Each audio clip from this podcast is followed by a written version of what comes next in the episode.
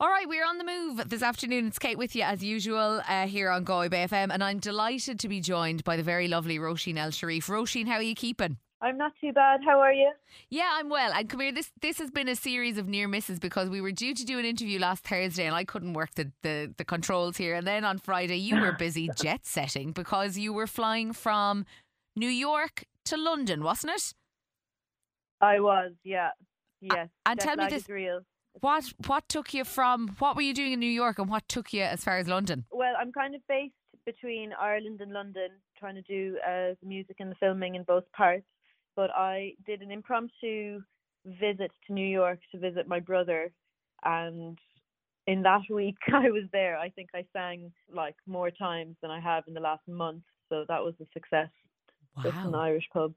Wow. Yeah, That must have random been a cool. Yeah, that must have been a cool experience for you. Had you done something like that before? Um, well, I'd sung in pubs like years ago, but I haven't like really kind of sung out um much lately. Like I'm I'm gearing up to do a few more gigs now with the release of these singles and albums.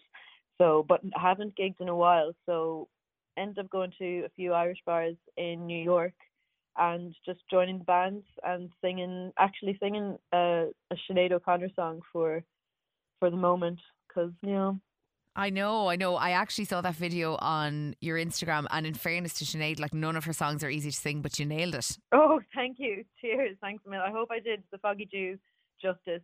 But yeah, it was it was emotional, and uh, it was nice to be kind of in, in an Irish pub bar in New York, where like started singing the Foggy Dew, and everybody knew the words, and like everyone was toasting to Sinead. So that was lovely, actually. Yeah, I feel like things uh, like when those big national moments happen, you can feel very far away uh, from home if you're not at home. So it was nice you got to kind of tap into the Irish American community where you were. Do you know? Yeah, 100%. And there's a lot of them. It's a big community.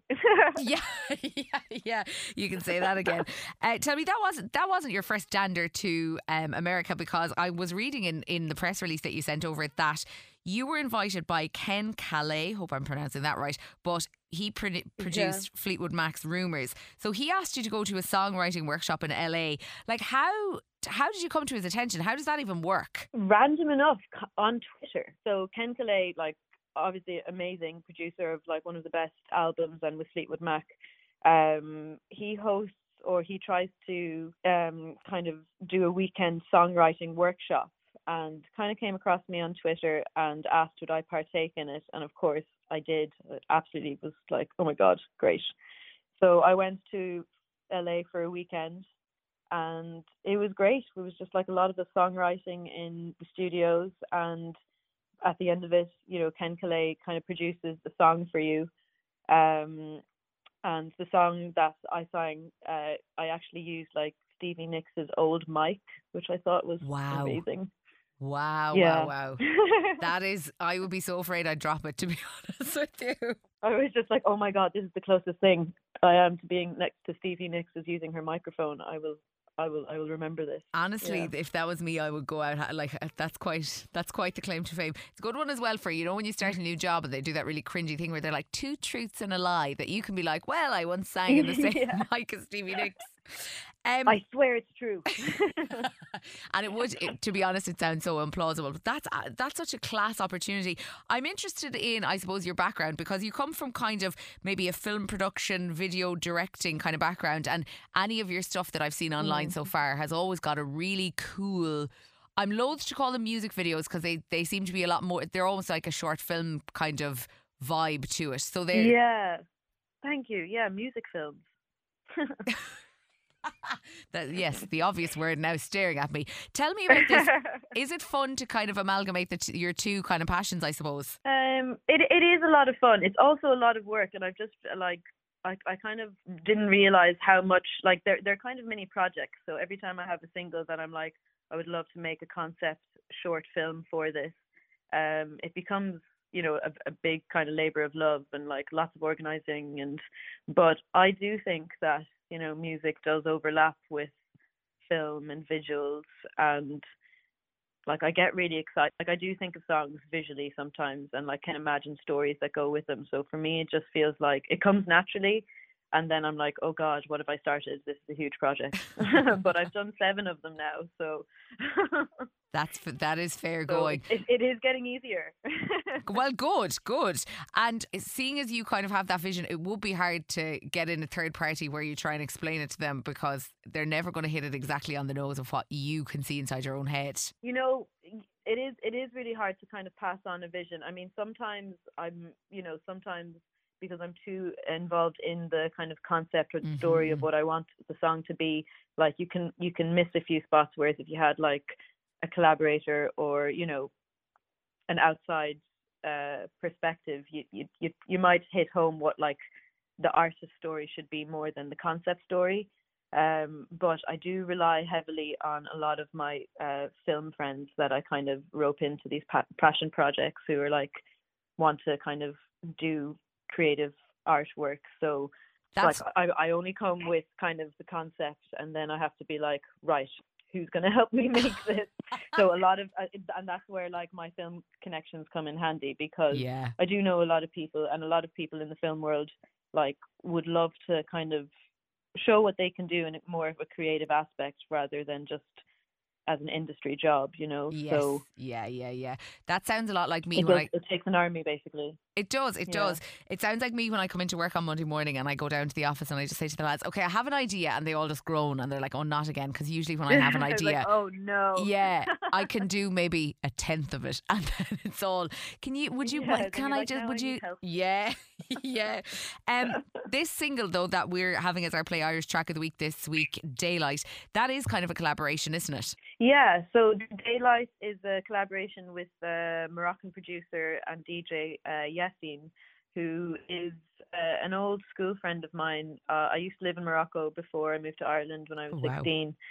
And Yassine was actually um, in in my school, and we used to jam after school because we were the only like kid. We didn't have a music class or anything like that. We were the only people who like really wanted to sing and play piano and all that kind of stuff. Um, and kind of left that obviously and grew up. And then years later, I found we were both in London pursuing our m- music careers. And so we just met up and then just started jamming. And this is one of the songs that came from us just jamming and connecting in the studio, which is kind of gas. It's gone full circle from school to to not school. I know that's incredible. I that's quite a lovely story as well, though. Um, what part of Morocco were you living in, out of interest? Uh, Tangier. Okay, we we actually went there on our winter holiday last year. Although it was very much summer there, it was like thirty four degrees. But we didn't get down as far as Tangier. We just went to um, Marrakesh and then we went down to oh, Agadir. Lovely. Yeah, but it's I would love yeah. to. I'd love to go back for a month. To be honest. Yeah, you probably need a month just to kind of relax there as well because it's all it's it's a different tempo and it's mm-hmm. basically chaos but great. Organized and colourful chaos. Yeah, no, we we were really impressed. But there was, I felt there was so much more. Like we only scratched the surface, you know. And I never realized how vast yeah. the country is. Even just getting buses from one side to the other was like, and we only did a very small section of it. So yeah, it's definitely on the the bucket list of places I'd love on to go card. back to. Well, sure, yeah. you have to come over then. Let yeah. me know when you're in Tangier. Absolutely. I'm like, hi Roisin, remember me? I interviewed you once and now I want to stay in your family home. yeah. But listen, I wouldn't put it past me. Um, this song though, you made it in I think it was 2020, was it? Yeah. So I so basically I I kind of started going over to London for film work in uh, 2020. So while kind of the world was shutting down, the film industry was still mm-hmm. booming. Um, so I got my first London job then, and that's what um, that's how me and Yassine connected again in London uh, when I went over in 2020. And then kind of just sat on the songs for a while. Um, just because it it took a while to get back into the swing of things with music. Um, but yeah, a lot of the songs are have been in the works for like two two years or so. Yes, yeah. And how mm. are you going about? Are you, is there an album coming out? Is there an EP on the way? There is an album actually. Yeah. Amazing. coming out. so. Um, sorry, I've only been talking about this album for like probably the bulks of two years as well. But yeah. like there was a lot of stop and starting um, on my part.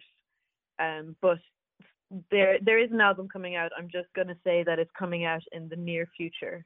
So hopefully hopefully autumn or the beginning of next year. That's incredible because mostly when I ask that questions, people go really coy and they're like hashtag stay tuned. I'm like, oh, for God. okay, yeah, haha. so we will be eagerly awaiting that one. Uh, Roisin, it was fabulous to talk to you. Thank you so much for all Thank your you. patience with the, the rejigging and everything. And we're delighted oh to be no, you're grand. we're delighted to be supporting Daylight on the station as well because it is an absolute tune. Thank you so much, Katie. Thanks.